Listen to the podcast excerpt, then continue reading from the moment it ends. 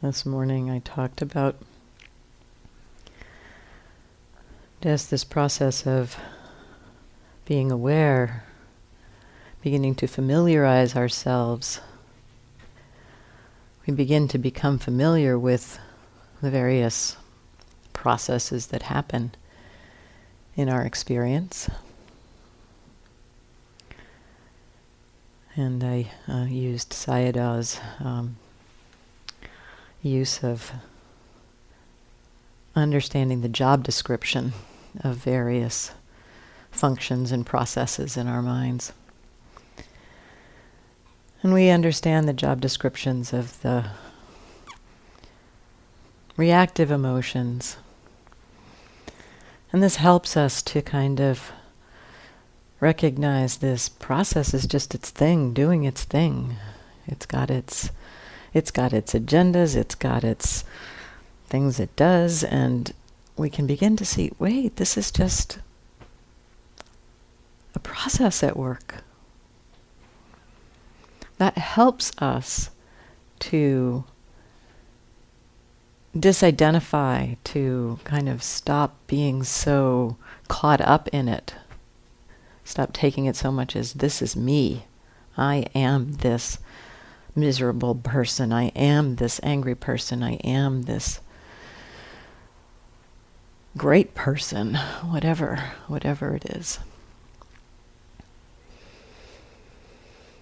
And also, I pointed to as some of the reactive emotions begin to fall away, we might also start to begin to recognize some of the processes just of being human.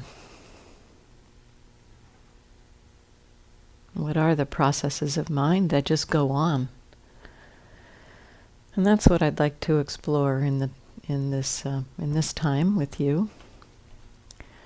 These processes of life of human life. The very name for these processes sounds kind of technical. The five aggregates. aggregate isn't a word that we like use very often, so it, uh, it kind of has this forbidding sound or something, and um, the Pali term that this is translating, khandha, I understand was actually kind of an ordinary word at the time of the Buddha.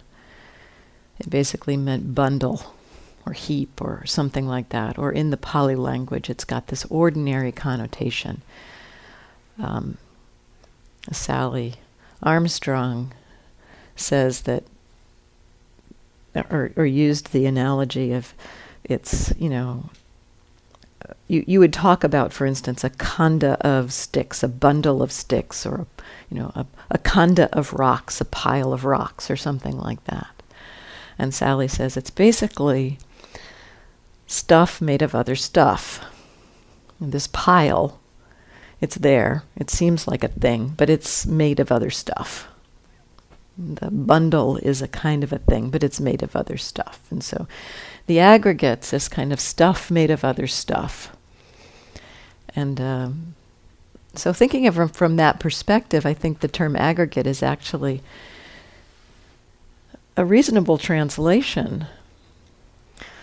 It's um, it's um, if we think of what the word means in terms of the geology, you know, aggregate rock is a rock that's made of other rock. So it's just this kind of agglomeration, conglomeration of stuff. And so the, this, uh, this teaching is basically um, the Buddha's kind of exploration or description, let's say, of the processes of mind and body, you know, the processes that are happening in our in our experience. There are other ways one could cut up this proce- these processes and talk about them in different ways. This is this is the this is the way that the Buddha talked about our you know, what's happening in our minds and our bodies. So he broke them up into five, five groups, five groups of stuff. And we've talked about these. I've, I've talked about each of these in in over the course of most of the whole retreat. So this is kind of just re, in in some ways reviewing information that we've talked about, but in a kind of more structured form. So these five are the body, body form, the physical aspect of experience, feeling, the uh, whether we feel experience as pleasant, unpleasant, or neutral. Perception, the recognizing function of experience, which we've talked about in terms of noticing, in particular, the distinction between um, an experience of sight or sound, just the bare experience of sight or sound, and then the mind recognizing what that sight or sound is. That's the perceptual process at work. Then the knowing process. There's this kind of bare knowing of experience, contact of sense experience, bare kind of knowing. And then there's what's called mental formations, which is sometimes called volitional formations, and it, it has to do with the intentional, volitional choice aspect of our experience. Now, these are the five that the Buddha kind of identified. And in some, I'll say one more thing about them first. They're described in the suttas, all these five. They're described in two ways each one is described as um,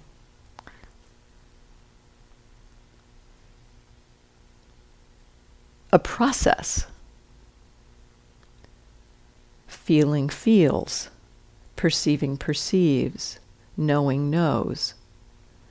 And then it's also described, and uh, um, volitional formations form things. Um, the body experiences form. So it's it's described as a process, but also at times it's just the, each aggregate is described as essentially the results of those processes. So the process of feeling feels, and it feels experience of pleasant, experience of unpleasant, experience of neutral. The process of perceiving perceives, and at times the the uh, perception is talked about in terms of what is perceived. So these processes, these these um, or these aggregates, are used to both describe what we experience and how we experience. It's both a process and the kind of the results of that process, both sides.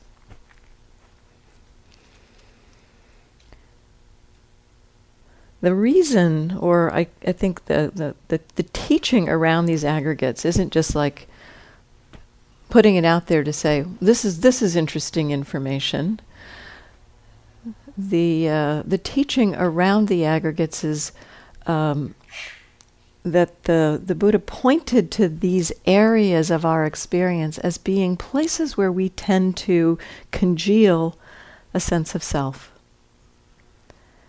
And so the uh, exploration of these processes helps us to understand how we um, kind of mistakenly insert an idea of I or me or mine into the process.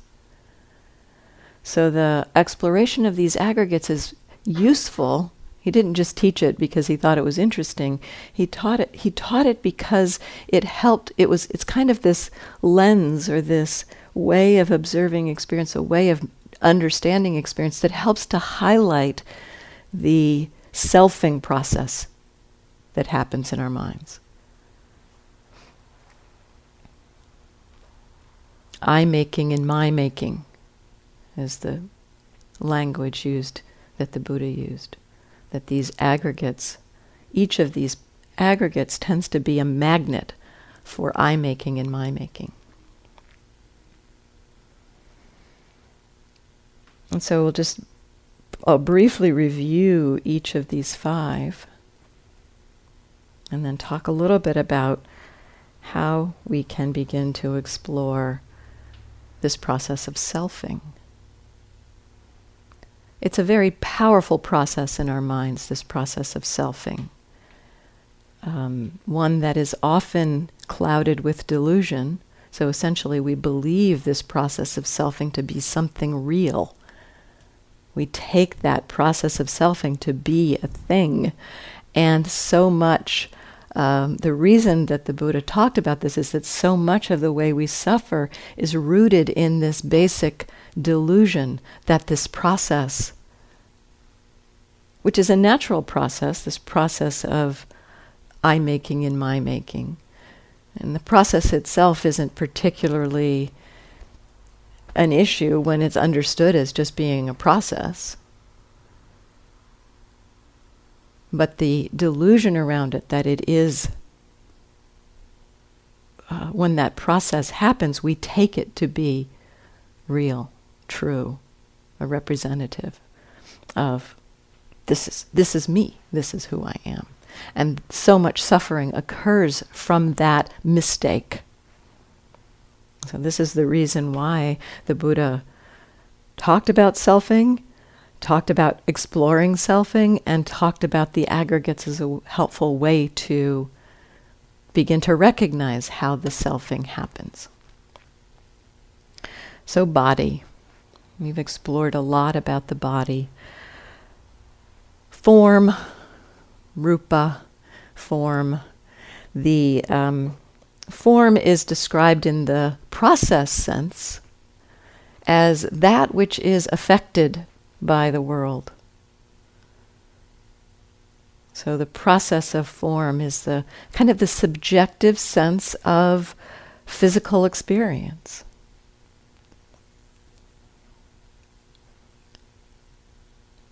The uh, the uh, kind of the what of form. So the the uh, the how of form is that this body experiences. There's the tactile field that experiences, there's the sight field that experiences. So that's the process nature of form. And then there's the what is experienced sounds, sights, smells, tastes, body sensations, tactile. So form includes both, both of those.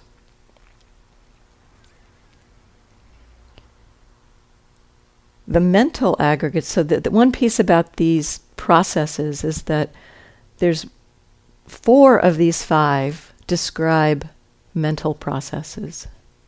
So this really is, and, and in many ways, since this is a retreat about mindfulness of mind, this is one of the key teachings that in which the Buddha described processes of mind.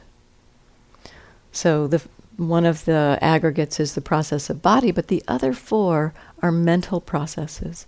And so this is the Buddha starting to tease apart how does this mind work? What are the processes that happen in the mind? Different functions of mind, essentially. These four uh, uh, offer just different functions in the mind. And as I was talking this morning, each of these functions has its own purpose. So these four mental aggregates feeling, perception, consciousness, and volitional formations. So, feeling, the process of feeling, recognizing, sensing, pleasant, unpleasant, or neutral. The, uh, that's the, the, the how, that there is this process that, that does this. Feeling feels. And it, what does it feel? It feels pleasant, it feel, feels unpleasant, it feels neutral. So, that, again, the distinction between process and uh, result of process. Then perception. We've explored perception again several times during the course of the retreat. It's this process of recognition. It's a function of the mind that knows how to recognize.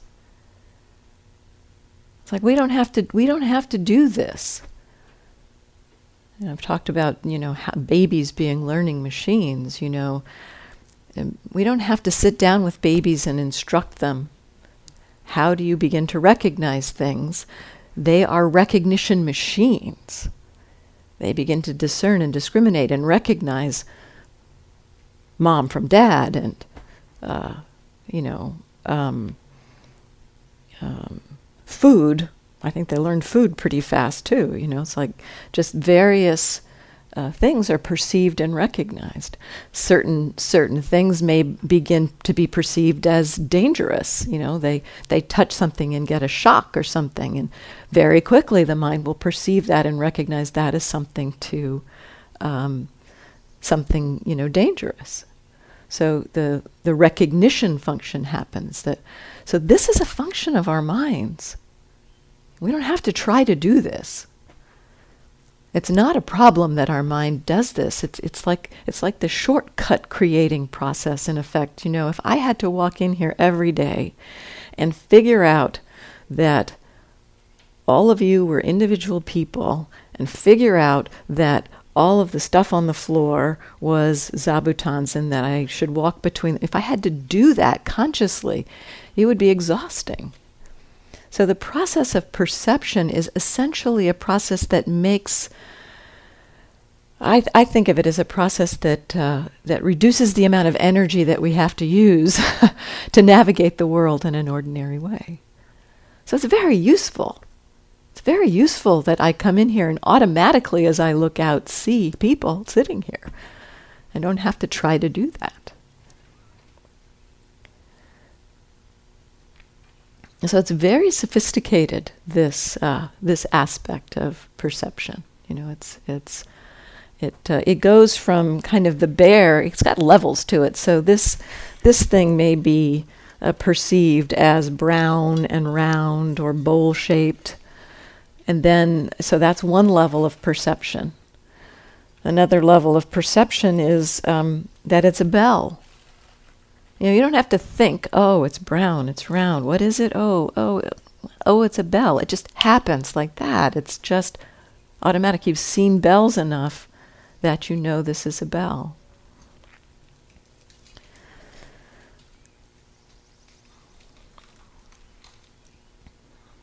So it's a it's kind of a pattern matching process, this process of perception. And as I, I mentioned in the delusion talk, and in a moment, I'll talk a little bit about how delusion enters in each one of these.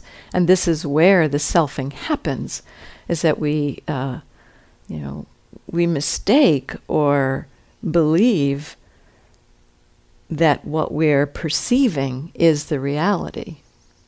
I, I gave the bat and pig story.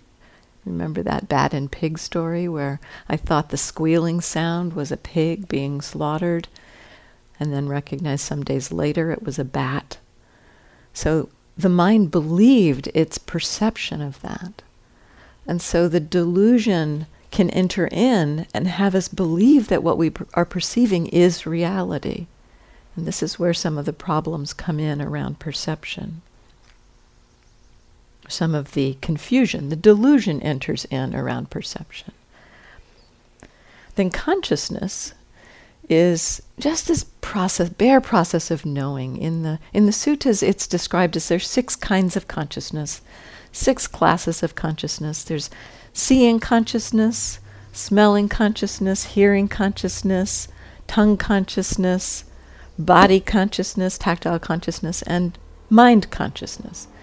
That each sense base, there's the organ this, the eye, and then there's sight, and then there's this meeting. And in the meeting of the eye and sight, there's a consciousness. So that's uh, that's just this bare, simple, like just really simple knowing at each of the sense bases. So consciousness is a very bare process of knowing. Uh, Sayadaw U says sometimes this process of knowing is a little bit stupid. It just meets and knows, meets and knows, meets and knows. There are different perspectives on the knowing. Uh, the suttas tend to um, describe it in this very bare way. Some of the commentaries describe it as having more discerning capacity. And so, consciousness is this process of knowing. So, feeling, perception, consciousness, these three to me are kind of how we navigate the world, how we take in information. It's like sights happen, smells happens, feel, um, body sensation happens. We feel them, we perceive them and recognize. Well, we actually we know them and feel them, and then we recognize them. It's those two. We what we feel, what we uh, what we know, we feel. What we feel, we perceive, and those three kind of really function very closely together to help us navigate the world. They're just kind of the the the navigate. I think of those as the navigating functions of our life. They help us to recognize what's happening, feel into it. Is it is it pleasant, unpleasant? Is it uh, what is it? So that's those three to me really work together to allow us to navigate the world. Then the fourth process, volitional formation. This is a is a kind of a complex process. I'll take a little time to talk about this one it is understood both to be, you know, the volitional formation sometimes uh, is understood to be like, okay, well, there's feeling, there's perception, there's consciousness. Everything else that happens in the mind is volitional formation. You know, that's a lot of stuff. Thoughts, emotions, ideas, beliefs, agendas, all states of mind, mindfulness itself, concentration, experience of love, generosity, those are all volitional formations. So this is a big category. It's it's a lot of stuff. So there's a lot of uh, exploration we can do here. So the that's one way that volitional formations are explored as being the the mind states, the pro- the the you know the thoughts, the uh, the um, agendas, the views, the beliefs. Those when we w- when we recognize our mental experience, this is a lot of what we see. As we settle back and notice, this is a huge part of what we see. All of the um, the reactive emotions c- come into this category. So when we're observing uh, reactive emotion, when we're observing anger, we're observing a volition- volitional formation at work. We're getting to know its job description. We're getting to know how it works, how it impacts the mind. This, um, in terms of the process side of it, so that's the, the what side of things. We observe what's happening in our minds and we see the reactivity, we see the wholesome mind states, we see um, um, states of um, c- concentration or we see uh, ideas and beliefs. So we see all of that. The process of volitional formation, um, to me, when I read this one little bit of the sutta, it was like a whole bunch of lights went on. It's like, oh, right, I see. He describes, the Buddha describes this process as being that which shapes our experience. So in the in the description he says what does it shape? Volitional formations shape things. Or we could say volitional formations form things.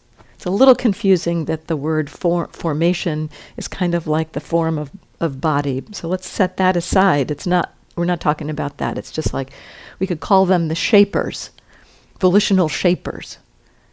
So these uh, these processes of mind shape our experience, and the suttas say, what do do these processes shape? They shape the experience of body. They shape the experience of feeling. They shape the experience of knowing. And they shape the experience of shaping. They shape the experience of perceiving. So let's take an example to kind of make sense of this shaping process that volitional formations have.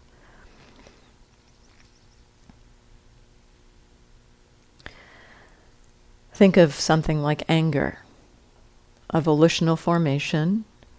Well, volitional, so let me just back up for a second. The volitional formations are basically those um, arisings, those mental arisings that include some kind of intentionality, some kind of forward momentum, uh, some kind of choice or um, activity of doing. It may not be conscious doing, but if we if we think about, you know, ideas and uh, agendas and um, reactive states, they have an element of um, intention to them. You know, when there is a, a, um, a reactive emotion arising in the mind, there's an intention associated with it, an intention t- towards um, separating as I said this morning, you know, like the job description of aversion is to separate. So when aversion arises, the intention is towards separation. So the each of these um, volitional formations has some intentional activity behind it, and it is that intentional activity which is the shaping uh, mechanism, let's say. It's the thing that shapes.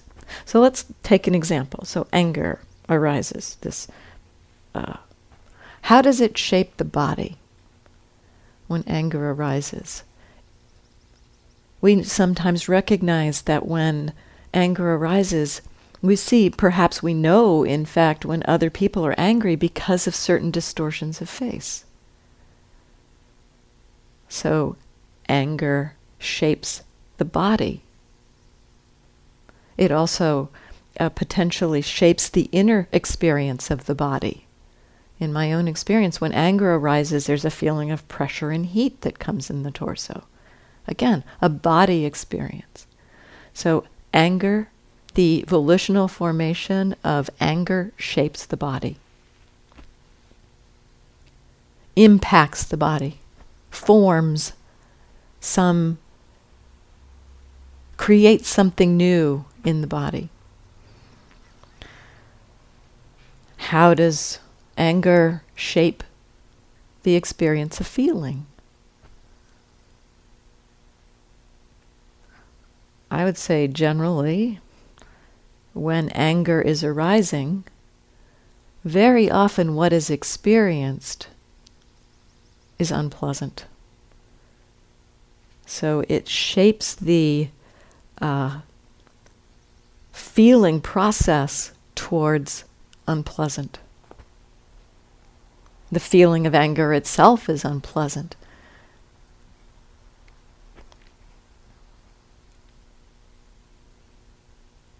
Then, how does it shape perception?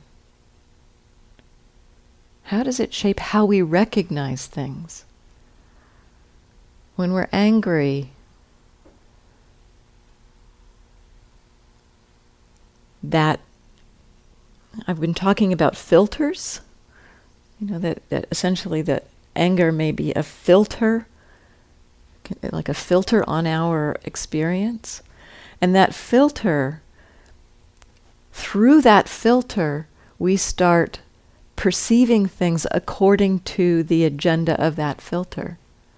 So if we are angry, we may start perceiving somebody else's act- actions as hostile or threatening, as an example.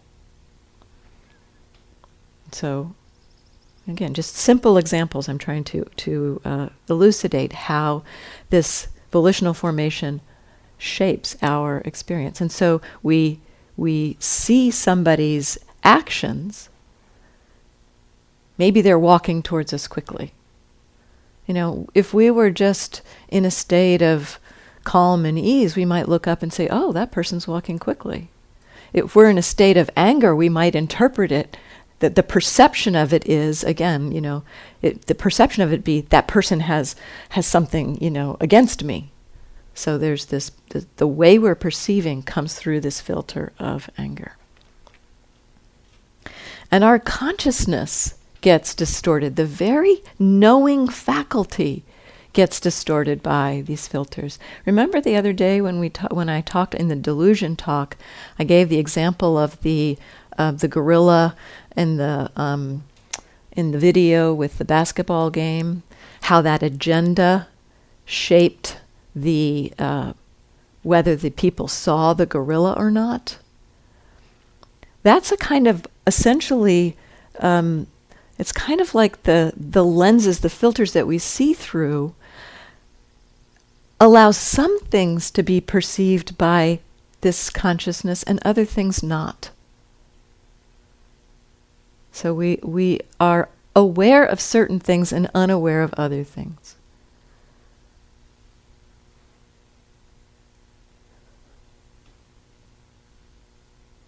Then, how does uh, volitional formation, how does uh, this shaping process shape more shaping? how does the volitional formation shape volitional formation? Anger tends to construct more anger.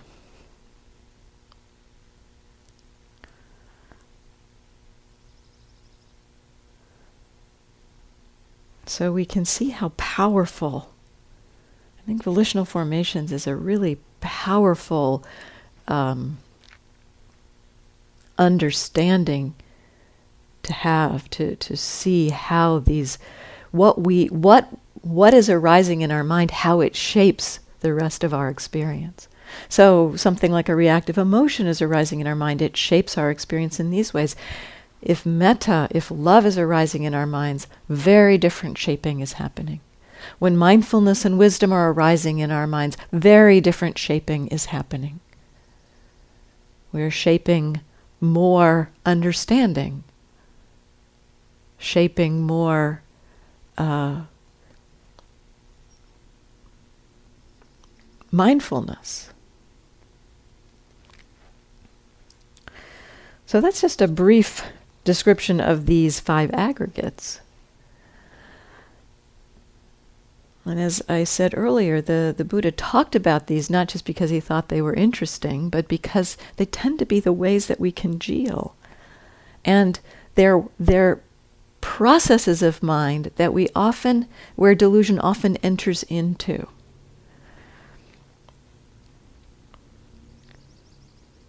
So, a couple pieces. One, that we start to recognize these processes just as processes.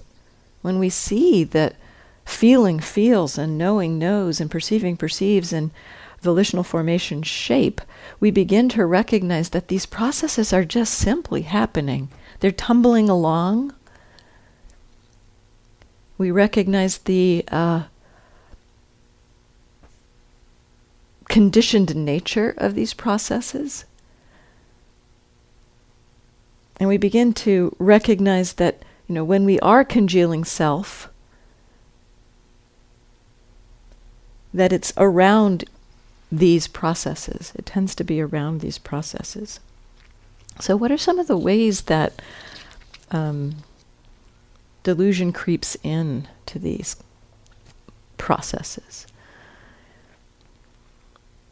The Buddha used some analogies to help us understand the delusional nature of these, or the way that delusion can easily obscure the uh, the process nature of these aggregates.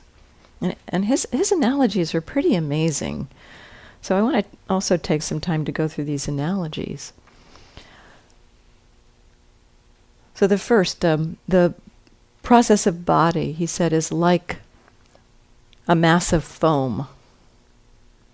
And you know, the, the, the massive foam he was talking about was like the foam that floats on a river. You know, there's or or on the ocean. You know, if you go to here, if you go to the ocean, you can see this. The, there's just this kind of churning up of um, organic material that becomes these lumps of foam. And those lumps of foam kind of sit on the surface of the water. And on a river, they just kind of sit on the surface of the water and float down the river. And from a distance, it looks like something substantial.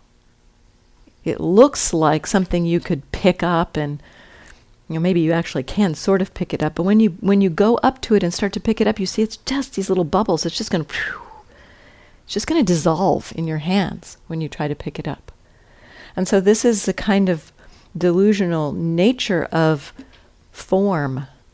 It's really just these like little bubbles of uh, sight and sound and smell and taste and touch and this, these little popping bubbles of experience. Not a lot of solidity there, and yet the delusion is that there's a lot of solidity to our experience. And this is again, this is an exper- this is about experience here, not some sort of statement about um, you know whether whether this body is like really here or not. The Buddha really was interested in the experiential side of things. He really was interested in the phenomenon. And so the experience of body, when we experience the body as solid,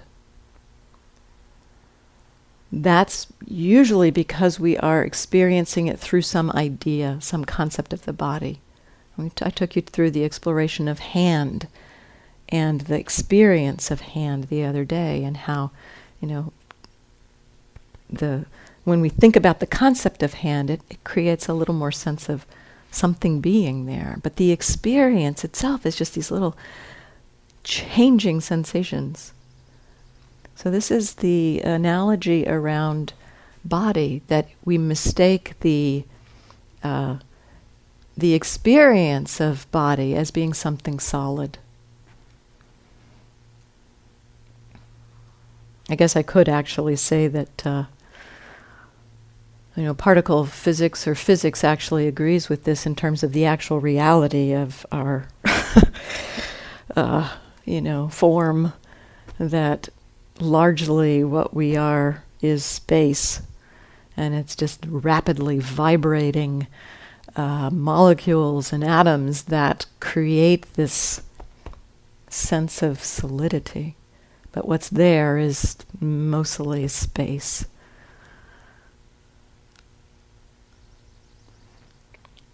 So that's that's the analogy around the body. It's like a mass of foam. And again, remembering that each of these analogies is, helps us to see the way in which we mistakenly give substance to these processes.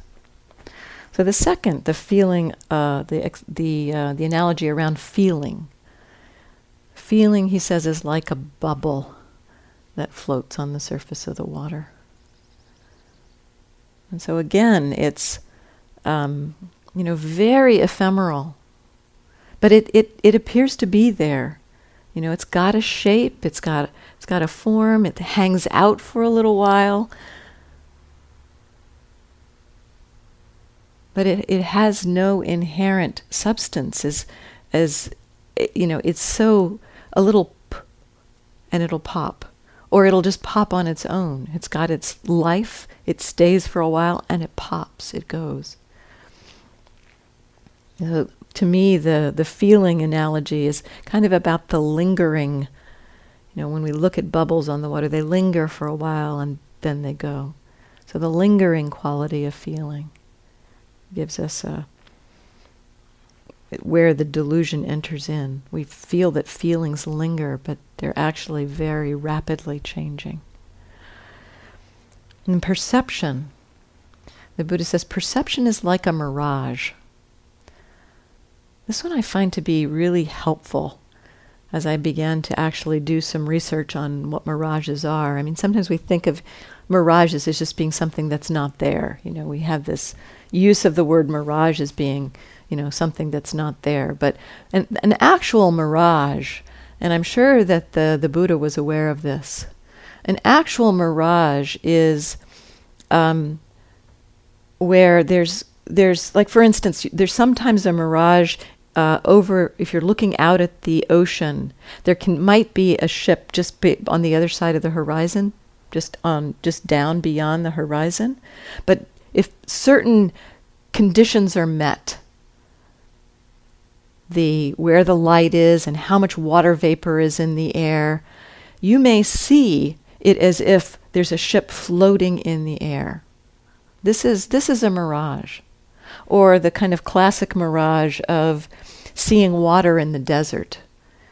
The, that, the, the explanation for that is not that just like you're so thirsty that you want to, to see water and you see it, but actually because the, the, um, the, the heat in the air, whatever water vapor there is or isn't in the air, is reflecting the sky on the ground.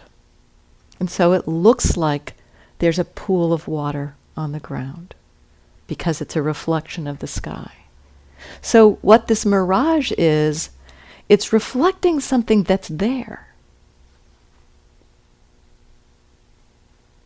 It's a reflection of something that exists. And likewise with perception. Perception is a reflection of what's out there in a way. It's like my seeing you out there.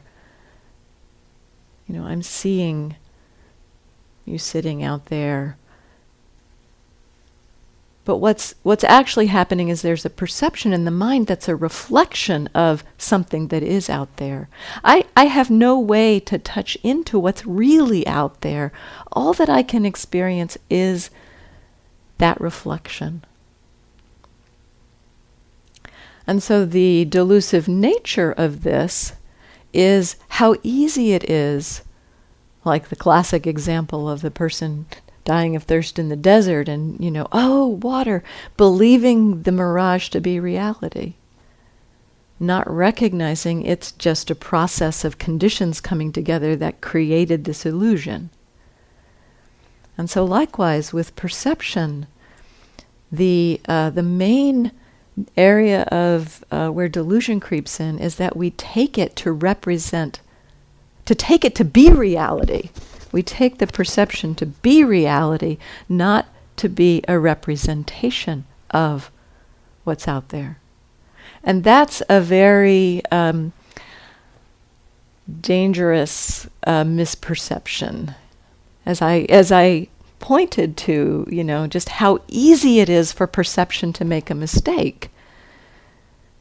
You know, perception perception is this process that recognizes and, you know, sorts things out and it's this shortcut and it's really useful, but it's not perfect.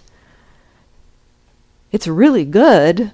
It does a pretty good job at helping us navigate the world, but it makes mistakes regularly. And so when perception makes a mistake and we aren't aware that what we are experiencing is perception rather than the actual thing, we take, we believe, we believe our concepts to be reality. And this is a big area of delusion. I talked about this some the other day. Then volitional formations are understood to be like a well, this is kind of a funny one. A banana tree. Um, a banana tree. I, I lived in the South Pacific when I was in the Peace Corps, and I got to see banana trees. And they, they, the, the local people actually used the banana leaves to cook with, and so they would regularly cut down a banana tree and, you know, uh, pull the leaves apart to use them for cooking. And when you look at what a banana tree is, you know, it's it's basically there's a, a big leaf with a long, firm stem. It's got a lot of uh, thickness to it. These stems, and these stems kind of layer on each other. You know, so you've got these this wrapped uh, stems coming together to form the trunk of the tree.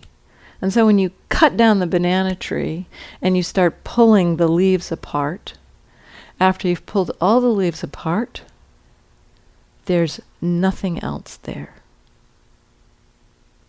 it's just a bunch of leaves stuck together. So the, um, the volitional formations, the kind of delusional nature of, of volitional formations that, that this points to is that the way, you know, the uh, appearance of solidity comes from things being layered on each other. It, looks really solid. I mean, these banana trees can be, you know, trunks can be like four inches across. They're pretty solid. You need a good, strong hatchet to cut them down. But ultimately, it's just this piece and that piece and that piece and that piece, and there's nothing solid about it. Nothing inherent, not, no trunk there, no heartwood. And so, likewise with volitional formations, we um, uh, we have often volitional formation on top of volitional formation, on top of volitional formation, on top. And this whole process creates this sense of some very solid thing. I think this is a lot of where our identification happens. This, uh, this area of um, the layered nature of you know this this emotion and that emotion and that emotion and that emotion so it creates these layers and it feels so solid. And even just anger on top of anger on top of anger, the, sh- the shaping, the shaping of like anger itself, it's like each construction of anger like adds another layer, another layer, another layer, another layer, and before we know it, it's this really solid mass of anger. But it's simply these processes arising and arising and arising mistaken to be solid.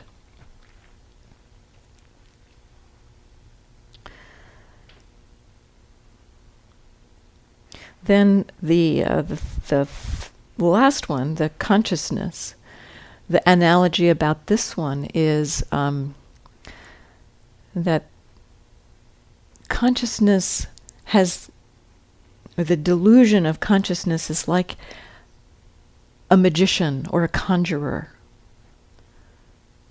some magician, you know, creating some magic show, creating an illusion of something, creating an illusion of something that's not there. So this is really the illusory nature. And perception I think of as, you know, reflecting something that's there. With consciousness, the delusional piece is like it's an illusion, it's a dream but completely believable. So, how do how how do I understand this with respect to um, you know consciousness? Is that consciousness is kind of the weaver of our experience. It creates this sense of a of an entirety of experience through the way these different strands of consciousness weave together, these six strands of consciousness. You know, all that we, uh, what I'm experiencing right now as I look at the back wall is sight. I see that. I'm not touching it. I'm not tasting it. And yet, the weaving process of consciousness, and again, I think this is really useful. It's a really useful process. The weaving process of consciousness understands, you know, I've experienced enough walls to know that if I like tried to walk through it, I would hurt myself. So the hardness of the wall is you know the felt sense of the wall the the you know when i touch the wall here that's that's consciousness that's contact that's the contact of the of the um, that sense space. But the weaving piece is like when i look at that wall already the mind has woven in the hardness.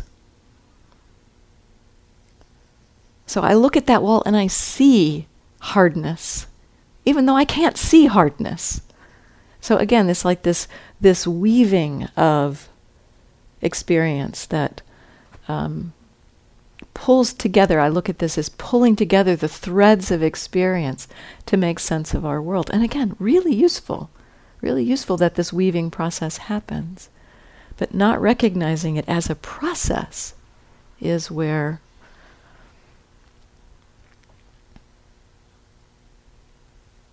our minds get confused. So I think what I'm going to do, I'm going to just say a little bit more um, to kind of tie up the selfing side.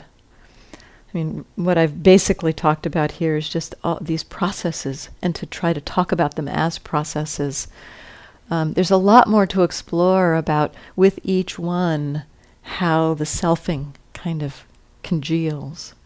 And so, what I think I'll do is I'll continue that tomorrow. I'll talk about that tomorrow in the Dharma offering. So, it's kind of like a two part talk here.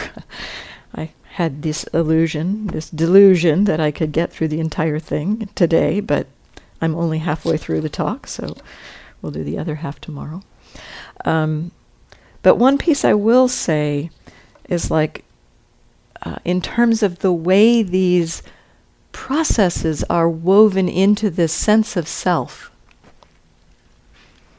What's the relationship of our notion of self to these processes? One um, scholar, monk, many of you may know his name, Bhikkhu Analayo. He's a he's a great scholar, but also a practitioner. He's uh, quite an amazing being, and um, his statement around these uh, five aggregates and how the selfing happens. He says, mistakenly, the process of selfing takes the body to be where I am. So the body, you know, I'm I'm in this body. This is where I am. I'm not like somewhere else. I'm not like, you know, outside. This body, the place, of, this is where I am. And so there's this I am sense related to the location of the body. The body is where I am. Feelings are how I am. I'm I'm I'm experiencing pleasant, unpleasant. You know, the the, the kind of emotional, subtle emotional tone of pleasant, unpleasant. So we're we're in a state of pleasant or unpleasant. And we, you know, identify as like that's yep, that's how I am. I am feeling really bad right now. This unpleasant experience. So again, there's this this identification. There is this process of unpleasant feeling happening. I guess another piece I'll say about the selfing process is it's like there's these processes happening. Yes, these processes are happening, and we attribute self after the fact. It's like the self, the sense of self, is an afterthought. It's an idea in the mind it's a concept, actually, that happens attributing attributing something to one of these processes. And so feelings are how I am. We own that. We identify with that. Perception is what I am recognizing. So again, this like uh, that example of the bat and pig. You know, it's like that. Uh, I, I, I didn't really see it like this at the time, but there was an identification that, yes, I know this is a pig. This perception is right, and it's, you know, I know this. I'm, I'm this, per, I'm, uh, this perception is what I know, what I, what I perceive, and so there was this, this identification of the kind of truth of that perception. So perceptions are what we are recognizing. Then mental formations, Analayo says, are why I am acting. why we do things, why we take actions, why I am acting. Anger arises. Anger conditions action. Love arises. Love conditions action. Wisdom arises. Wisdom conditions action. After the fact, we, yeah, I did that. I was the one who, you know, so we create, attribute a sense of I to that process that is acting. Then consciousness is basically the way I experience. It's, it's, a very subtle form of, and actually, as we begin to um, see the various layers of selfing in our minds, uh, it's almost like there. Each of these is a is a is a um, the, the identification with the reactive emotions is a pretty obvious form of selfing. And when that begins to fall away, we may be just sitting in a space of, you know, receptive, delightful, blissful. And for a while, there's a kind of an attachment and an identification with that bliss, perhaps, somewhat subtler kind of identification.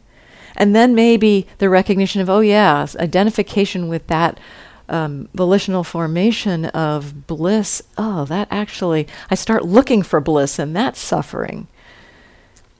And then that begins to fall away. And then there's just this sense of kind of a recognition of knowing. I am knowing. I am. I am knowing. A very subtle form of selfing that isn't so revealed when the, the more obvious forms are there. And so the um, the identification with knowing being the way I experience things. For me, at some point, I could recognize yeah, I see that I'm not doing the knowing. I can see it's just a process, but it sure feels like I am the one that is knowing. So, this is a kind of subtler form of, of the uh, selfing around this process.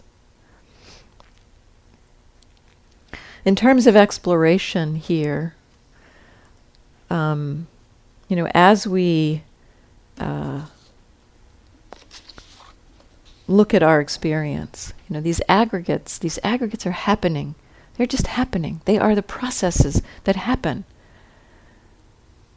We don't we can't stop them. We don't control them. And yet mindfulness can be aware of them. And mindfulness can be aware of the delusion that enters in around these processes, these solidifications and congealings around these processes. So the exploration here, I mean, just so one piece I'll say again here at the end of the talk that um, this has been a lot of information. And um, I'd encourage you to forget it. Just don't try to remember it. Just observe your experience. Watch what's obvious. Be present, be aware. And as I said this morning, as we sit in this awareness of awareness, these processes begin to be revealed. We don't have to um, figure this out.